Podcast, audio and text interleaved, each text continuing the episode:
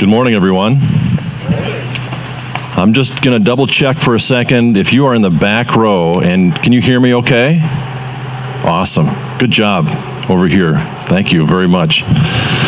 My name is Dave Den Haan, and uh, I am a pastor in the Christian Reformed Church. Have been for, oh my word, longer than I care to say. Um, since 1994 is when I graduated from seminary and uh, served a couple of churches, one in Minnesota, and then for 18 years I was at Fairway in Jenison, just down just down that way, about three four miles, and. Uh, ever since uh, 2000, or 2018, I've been working with Pastor Church Resources and connecting with uh, churches like Ivanrest, where things are going reasonably reasonably well. Vacancy, maybe some things to think about. Uh, and I was with uh, just talking to Karen Lapine a little bit ago. We were remembering meetings we'd had a year and a half or so ago, just thinking things through. And I get to get, uh, gather also with churches where things are not going so very well where there's conflict in the air, there's just hard things to think through. People are at odds with each other, and and a colleague of mine, Sean Baker, we get to walk into those situations, really have a front row seat to some hard stuff, and then helping those folks make their way through that hard stuff. And I get to be with pastors, uh, pastors who are just doing great and uh, they need a little resourcing maybe for learning how to do ministry better or whatever. And there are some pastors who are just really having a difficult time, and especially now in this COVID environment. Wow, it is it's a challenge being a pastor in a church where you've got people who are saying, "Pastor, I ain't coming if people are wearing masks and we got to wear masks," and "Pastor, I ain't coming if nobody's wearing a mask." And how do you negotiate all of that stuff? How do you sort that through with your council, with your leadership? And how do you deal graciously with people whose anxieties that are driven by COVID are, are coming into those conversations? So at Pastor Church Resources, we get to work with situations like that. And uh, contrary to what you might think, it is a privilege and an honor to be in those holy moments when there's conflict in the air, there's difficult things to sort through, and we get to see God doing His good thing in the middle of those hard situations. Your ministry shares get to pay for all of that. So thank you very, very much for helping us to do those good ministries. We are really, really appreciative. This morning, everybody, as I was uh, as I was getting ready to come here, I stepped into my onto my driveway, and my neighbor Josh, uh, next door neighbor, great guy, sitting on the on a back of his, the bumper of his vehicle and just enjoying the morning. Right, it was about 7:30, 8 o'clock or whatever, and and he said, Dave, what are you up to today? And I said, I'm preaching outside today. and he said, and, and mind you, he's a guy who left the church long ago, really hasn't had much use for the church. We get to have some great conversations. And uh, he said, Oh, you're preaching outside today, are you? That just means you have to pound the pulpit even harder, he said. Pound that pulpit. Stop sinning, people. And I see that you haven't provided me with a pulpit to pound, so I might have to find some other way to stay warm. Um, but it is a joy to be with you. We're going to look at Genesis 6 together here in just a minute. And uh, inside your bulletins, you've got an insert that has uh, three articles from the Belgic Confession. Anybody remember that thing? The Belgic Confession. When's the last time you opened up the Belgic Confession? It's, uh, it's one of our three historic uh, confessions the Heidelberg Catechism, the Canons of Dort, and the Belgic Confession. Belgic Confession is an interesting story. We won't get into it now, but it's born out of conflict. And it's a teaching tool for churches that wanted to return to the scriptures and wanted to stay with the scriptures and wanted to make their case uh, to all of the all of their neighbors to say, no, this is where we want to remain here in the Bible and the and what it teaches, and we want to have this shape our life and our and our faith. Guido de Brès, the author of the Belgian Confession, talks about a wide variety of things. But here in the three articles we're going to look at, and we're not going to read the whole thing, I'm just going to reference these things. So uh, the material is printed for you there, so you can take it take it home if you want to later on and read through them in their totality. But he talks about creation, he talks about providence, and he talks about the fall. And the reason I want to bring that here this morning is because we live in an environment today, everybody, where the grand story that all of us share as people of God is harder and harder and harder to keep lodged in our brain when there is so much anger in the, in the, in the air, so much disquiet, so much confusion, that remembering the, the main story, the, the big story that God's given to us, becomes even more important. And so we're going to travel into that story today. It's a familiar story. There won't be any magical aha moments here this morning. But it is the kind of story I want you to leave this morning with firmly lodged in your brain so that tomorrow morning, when you have a hundred voices coming at you, telling you to do this and to be that and to think that way, you'll be able to respond out of the context of this grand and great story that God's given to us. Does that make sense? All right. Well, let's go to Genesis uh, chapter 6 together. Um, and is it, I'm, I'm trying to remember if it's printed in here or if I need to pull my phone out. Let's see here. Oh, it is printed. Your people here are fantastic. All right, Genesis 6, verses 1 through 8.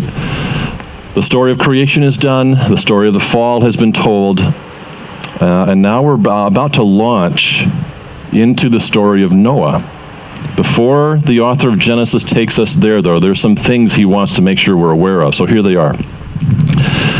When human beings began to increase in number on the earth, and daughters were born to them, the sons of God saw that the daughters of humans were beautiful, and they married any of them they chose. And then the Lord said, My spirit will not contend with humans forever. That's an interesting verb.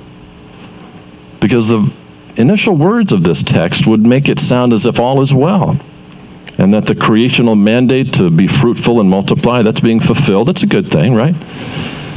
So why is god talking about contention? Having to contend with to have to deal with human beings. That's just an interesting little verb there. My spirit will not contend with humans forever for they are mortal. Their days will be a hundred and twenty years I'm going to limit their lifespan. The Nephilim were on the earth in those days, and also afterward, when the sons of God went to the daughters of humans and had children by them. They were heroes of old, men of renown. The Lord saw how great the wickedness of the human race had become on earth, and that every inclination of the thoughts of the human heart was only evil all the time. The Lord regretted that he had made human beings on the earth and his heart was deeply troubled. So the Lord said, I will wipe from the face of the earth the human race that I have created, and with them the animals, the birds, and the creatures that move along the ground, for I regret that I have made them. But Noah found favor in the eyes of the Lord. Ah, now there's the, the hint about where the author is going to be going in the next three chapters. So, my friends, what I want to have you think about this morning is um, and this is your little roadmap for the next few minutes here together, okay? God's frown, or excuse me, God smiles, he grieves, and he smiles again. That's our roadmap for where we're going to go together for the next little bit. God smiles, he grieves, and he smiles again. I want to have you think with me about verse 6 for a minute and a couple of words there, right? Um, one of the words is regret. God regretted something. And that ought to make you go, hold on. Oh, wait a second. I thought God was perfect. Uh, I thought he knew all of the future and that regret would not be a part of his vocabulary. What, what are we talking about? God regretting something? Like he had done something bad or evil or something to be regretted? That doesn't make any sense. I know what it is to regret, and you do too, right? We've made decisions that we've regretted. I regretted buying my first car. It was a 1982 Pontiac Phoenix.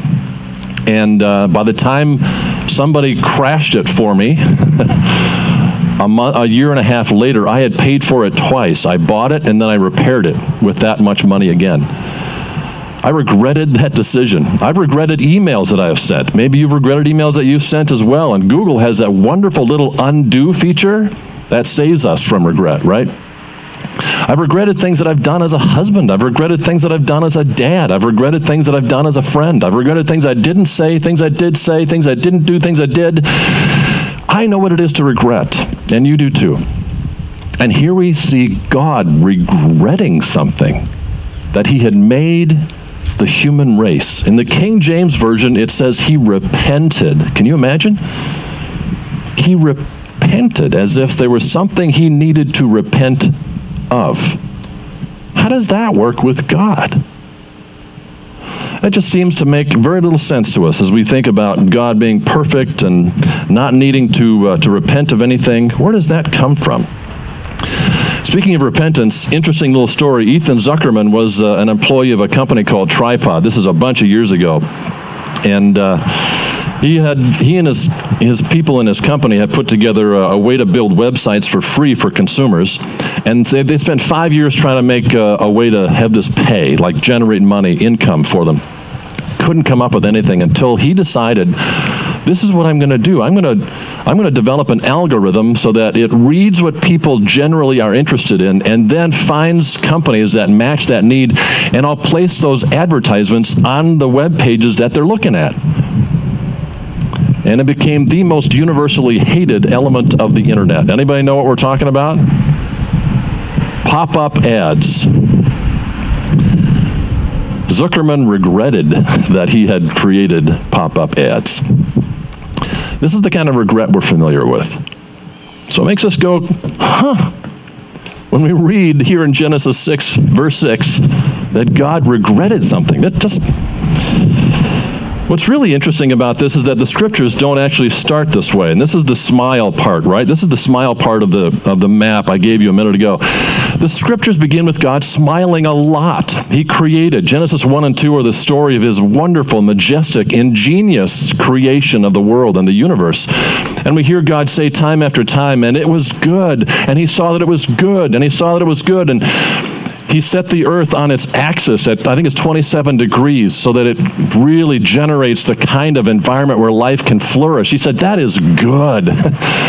he created the environment in which we live and breathe. He put nitrogen and oxygen in at just the right ratio, and that was good. He made leopards and lions, and that was good. He made insects. He made plants to grow out of the, out of the, out of the earth, and seed bearing plants, and that was good. He made human beings, and that was very good. that was that was so very good because the human element of creation is made in his image.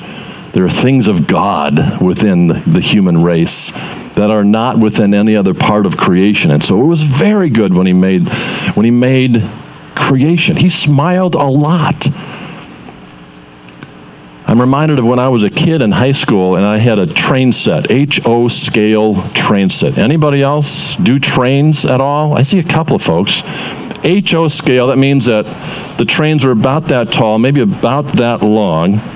And I laid track, you know, for this train set. I created a little town, had a bunch of little houses in it, a gas station, a hotel, had a church. Everybody went to church on Sunday in my town. And I called it Davidsbury. little egomaniac back there in high school. And had a farm outside as a campground as well. It was a factory, and um, when I got to a place where everything was in place on my train set, I would I would go down to the basement where my train set was, and I would just start you know fire the train up, and I'd turn all the lights on, a little little uh, little lampposts scattered around and little lights underneath the houses. So if you turned the lights out in the family room, you could turn the lights on in the railroad set. It'd be kind of cool. And I smiled as I saw Davidsbury, my creation. It just brought me joy and pleasure to see what my hands had done. I'd laid in sawdust, you know, along these rail lines and stuff. It just looked real. It was awesome. I think that's part of the smile that, uh, that God experienced at creation in Genesis 1 and 2. And, and we can identify with that. I mean, look at this. Look at this.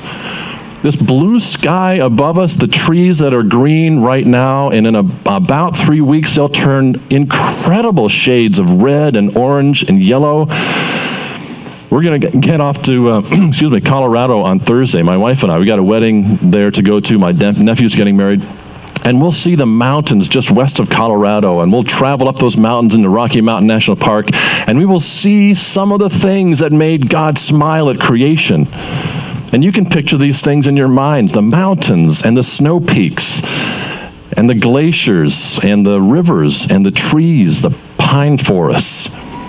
These things that make God smile. You go to a hospital to a new mom holding her baby, and it's a holy moment. These things make God smile. These things that are of His hands, that He's made, that He's engineered, that He's put together. It's, it makes the world a sense that, cre- that be- the beginning of creation is God's smile. And then we get to our, our text. God repents. And you know, we've traveled through a few things that make that word make a little bit of sense, right? Genesis 3 is the story of the fall. Eve eats the fruit, Adam joins her. They rebel against God. They say, God, we can, we can do this on our own. We really don't need you. That's the fundamental flaw of the human race from that point forward this misunderstanding that we can do life without God. Genesis 4 Cain kills Abel. It's as if the fall has taken such deep root already that in one of the very basic components of the human race, brokenness occurs to the worst degree that it can, where a brother murders a brother. And then you get to our text here in chapter 6, you know, and, and it starts out well enough, as I said a minute ago. Uh, human beings are increasing in number. It's what they're supposed to do. God must be smiling over that, you would think, right? And, uh, and then you see that verb contend, and you go, huh, wonder what that's about. And then you get to verse 4 and the Nephilim, and wow, that's a mystery. We're not quite sure what that's all about. These sons of God and the daughters of human beings, and they had children and so on. They were heroes of old, men of renown. You're not quite sure what to do with all of that, and scholars, frankly, aren't quite sure what to do with all, with all of that, except that we see that in the verse afterwards, there's a description of something painful that God sees how great the wickedness of the human of the race had become, and that every inclination of the thoughts of our hearts, every inclination was only evil all the time. And then you get that word where the Lord regretted what he had made. And he looked at the people on the face of the earth and the way they were treating one another and the way they were treating his creation and the way they were distancing themselves from God, just like Adam and Eve had done back in the Garden of Eden. And every, he, he could see into the minds of these people and see that every single thought, every one, was somehow twisted and tainted. So that instead of being oriented towards the glory of God, it was oriented towards building my kingdom at your expense and at your expense and at the expense of this. I'm going to build my kingdom. And God looked at all of that and he regretted. And like I said, the King James Version is pretty dramatic. It's he repented. He repented. And our travels through Genesis 3 and 4 help us to make sense of that for sure. And then what we see in Scripture after this story helps us to make even more sense of it. We see God selecting a, a nation, the children of Abraham.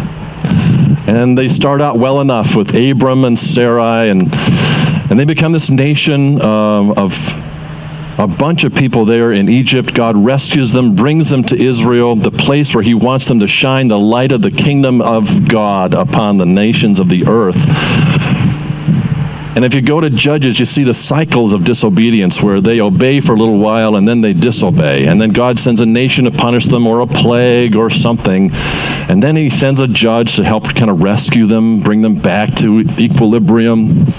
And then they sin again for a while. And it's just this heartache, this heartache for God where they sin again and again and again. They rebel against Him, they fight against each other, they abuse the creation. And you get to places like the book of Ezekiel, where you read in, this, in one of these verses, in this marvelous, marvelous prophecy, God pleading with his people. He, he says to them in, in the words of Ezekiel, Why? Why? Why will you die? And you just see the frown of God and, and the grief of God writ large throughout the Old Testament as the people that He's made in His image continue to sin and break and twist and mangle. And the word that we have here in our text, this really sad word of repenting or of regretting, makes more and more sense as you travel your way through the Old Testament. This hard word that we get because we know what it is to repent just a, it's just a hard thing that the, the, the Old Testament makes clear again and again and again. And I'm going to take you back to uh, back to Davidsbury for a second, okay? There was a, a, a day in the life of Davidsbury where I was at school, high school, and my parents had friends of theirs come over who had little rugrats with them. And these four and six and nine year old, for whatever reason, they weren't in school that day, much to my regret. And they found their way down into the basement because my folks said, hey, that's where the toys are. That's where the books are for you kids. So go ahead. And they found my train set and they swung their arms over the top of that train set and started taking the little cars and driving them down the roads and snapping off telephone poles and moving the houses that I had put in place. And there were some trees that they snapped over because they couldn't quite reach where they wanted to reach, so they had to kind of reach over the tree, and this tree would snap. And and I found I found Davidsbury at the end of the day in ruins.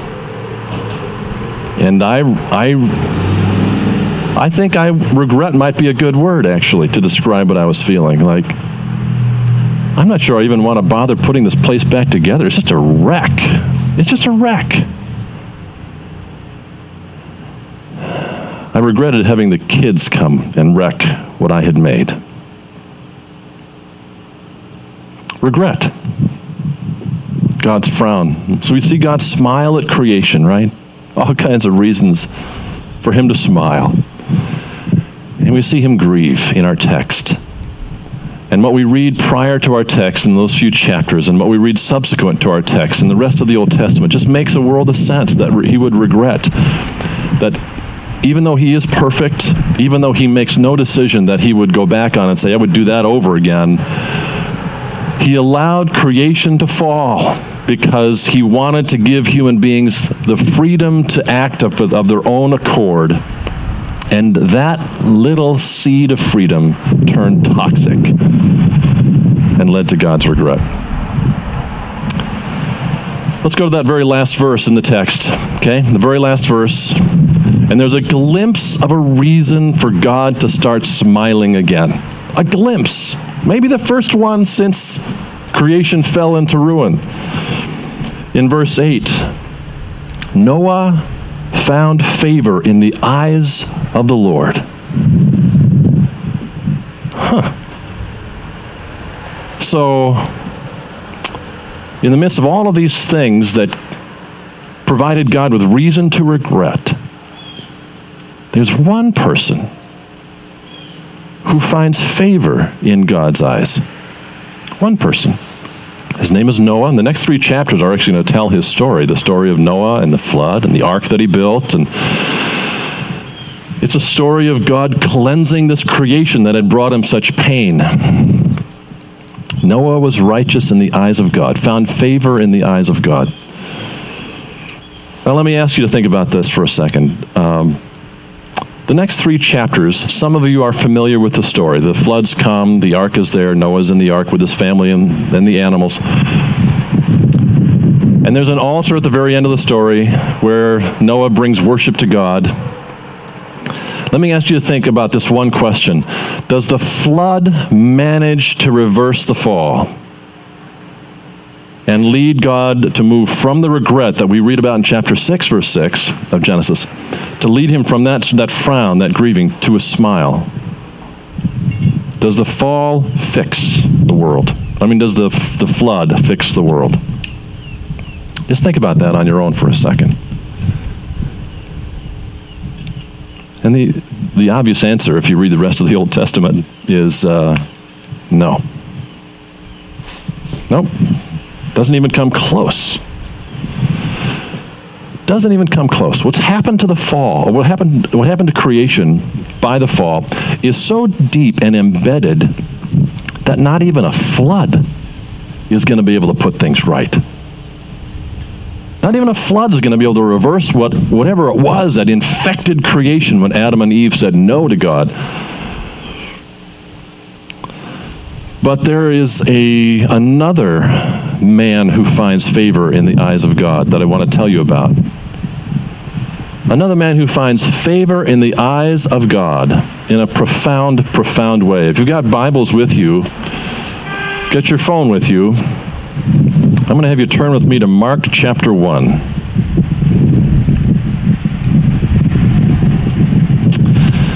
Mark chapter 1, where Mark, one of the four gospel writers, is introducing, oh man, a whole bunch of things to his readers, to his people. And I would actually like to take you, I think it's to verse 9. Yeah, verse 9. And uh, what we're about to read is, uh, of course, happens long, long, long after Noah, long after the flood, long after Ezekiel. 400 years after the last word of the Old Testament, in fact. And Mark takes us to the Jordan River um, where we find John the Baptist. John the Baptist is the one ordained by God to prepare the way for the Lord, the one who is coming. And he is baptizing people who come to him from Jerusalem and from Samaria and from Galilee, from all over the place. And he's baptizing them for repentance. That is, they, they come to him, they realize there's something of God in his message, and they, they can't help themselves but say, There's something wrong with me that I need to repent of. There's something about me that I grieve. And John promises them uh, one who will come, who will bring them relief. Anyway, that's the scene. And then in verse 9, we say, uh, we hear from Mark, at that time Jesus came from Nazareth in Galilee and was baptized by John in the Jordan. Now that should make you go, huh, what's that about? It's not like Jesus has anything to repent of, to grieve over. I mean, he's a perfect human being, a perfect God person. Hey, everybody. perfect never done anything that he would need to repent of. Why is he being baptized by John in the Jordan River? A baptism that's reserved for those who need to repent.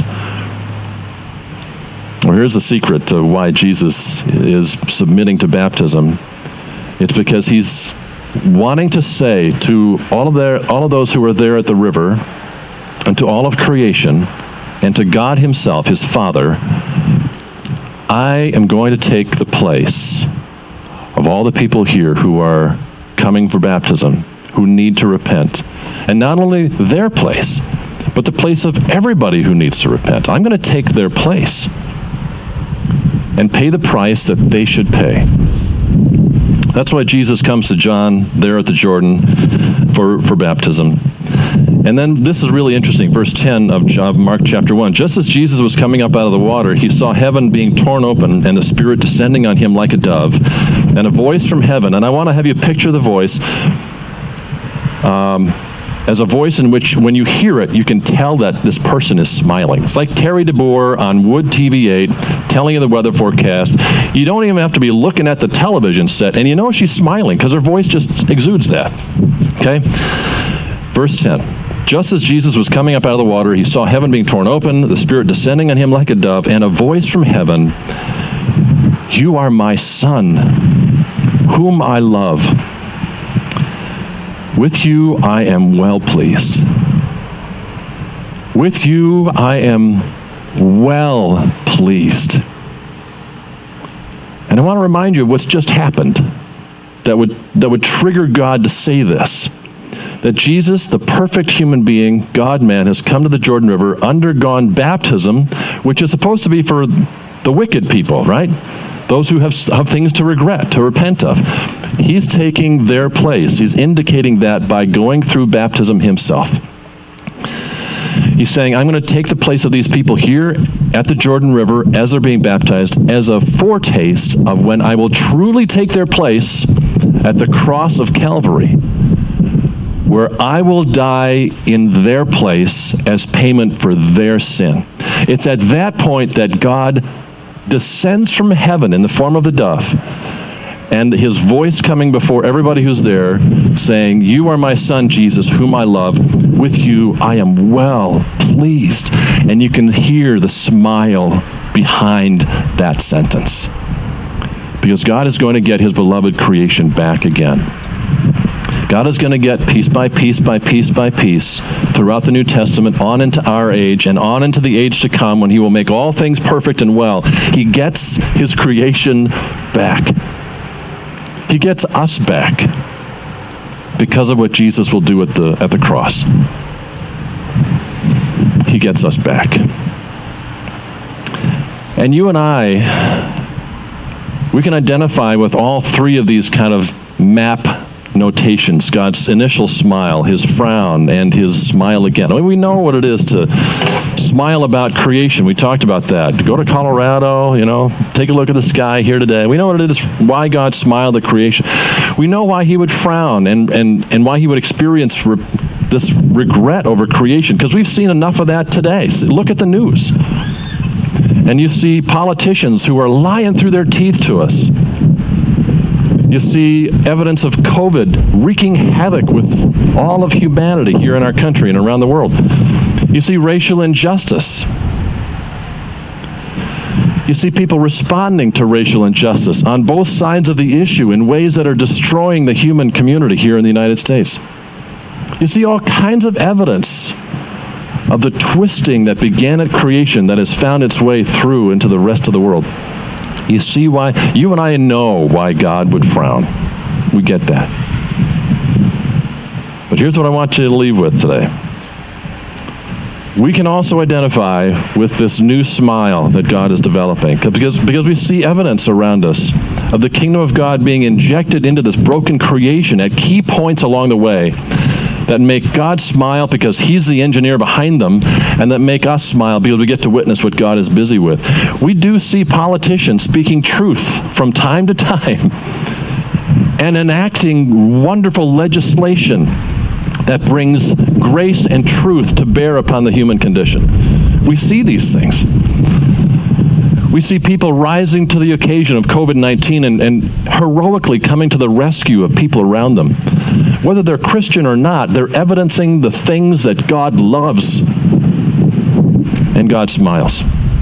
We see young people making profession of faith in churches just like this one across the country, coming to faith in the Lord Jesus Christ, not just because their parents have said, We believe, but because God has said, I'm God and you're mine. Evidence of, of, of the kingdom breaking into this dark place.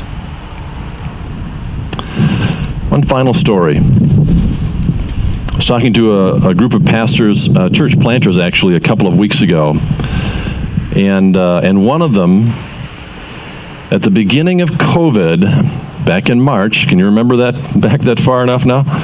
Back in March, at the beginning of COVID, as COVID was rolling out, and as we were beginning to reckon with how significant uh, a thing this was, he and his wife talked to each other and said, "How are we going to do this together?"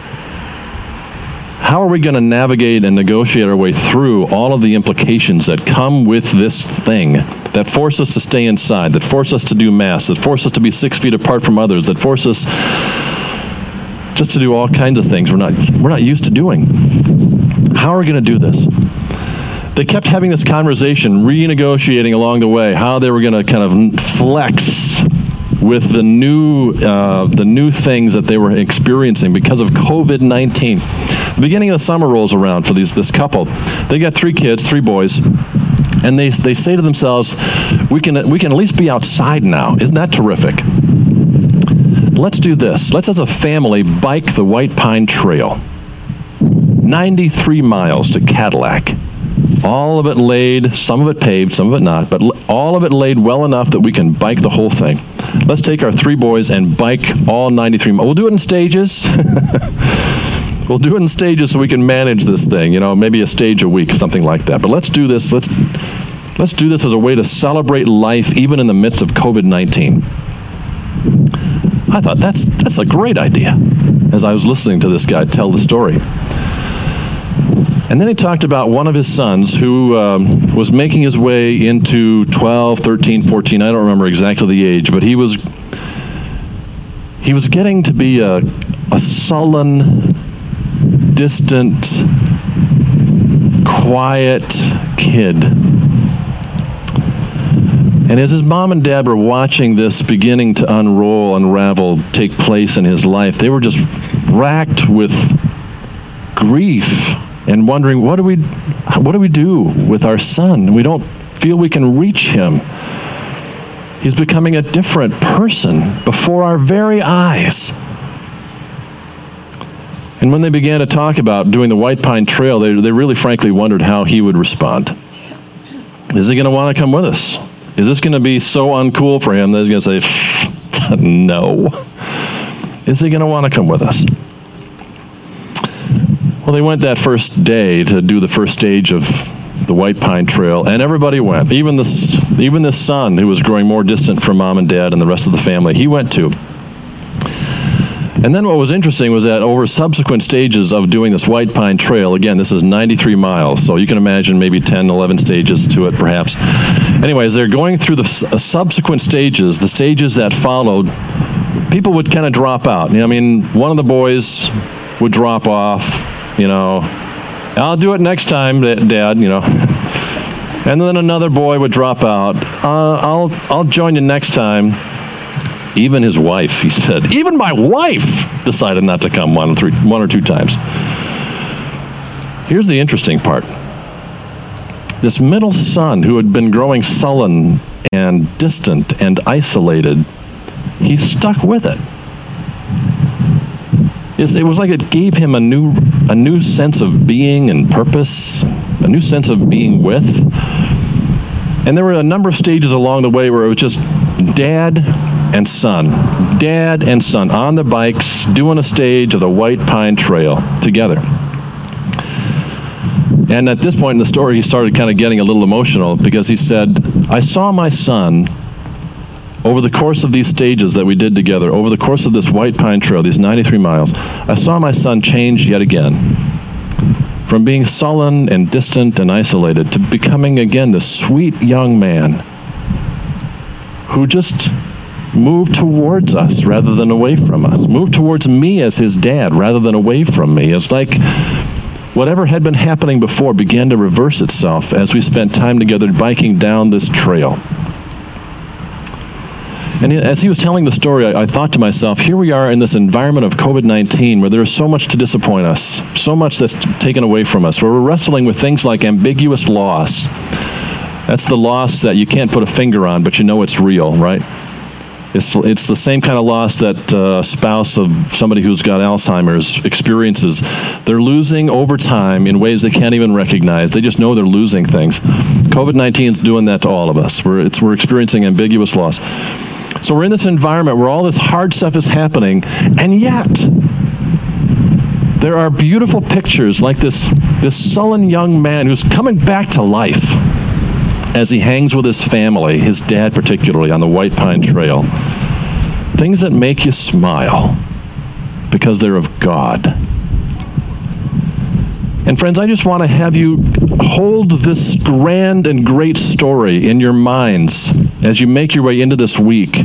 And you'll have a hundred voices calling to you tomorrow morning saying, Do this and do that, and don't do that, and don't do this, and think this way, and don't think that way.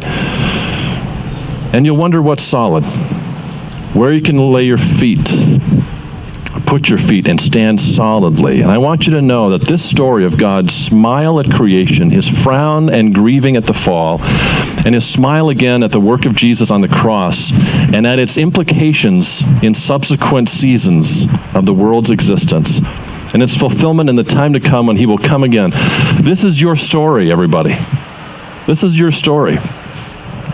And you get to fit into this story because you know what it is to smile at the beautiful things of creation, and you know what it is to frown and be grieved at the hard things of the fall, and you know what it is to see signs that the kingdom is coming when 13 year old boys come back to life, and young people make profession of faith, and politicians tell the truth.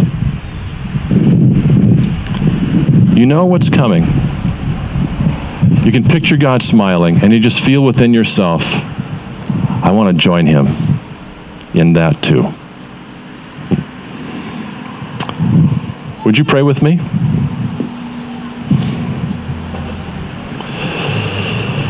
Dear Father God, we smile with you at the beautiful things of creation that we can see around us. And we grieve with you, O God, at the ways in which this beautiful creation has been twisted and torn by the fall, particularly the pinnacle of creation, humankind, taken from being trusting and exercising perfect stewardship and loving one another faithfully, taken from that to being at enmity with one another, at odds with you, and abusing creation. And we grieve with you over these things, O oh God. And we smile with you as we see Jesus taking his place there at the Jordan River, Father, and indicating that he will take our place there and then at the cross and pay the price for human sin and defeat Satan's power and provide a way for creation to be restored as the kingdom of God becomes real. We smile with you in all of the evidences that that is on the way. Father, thank you for this map that we can hold in our heads that will give us a firm and solid place to stand tomorrow morning and in the weeks to come. When there are so many things that want to confuse us about what is real, thank you for this map. We pray in Jesus' precious name. Amen.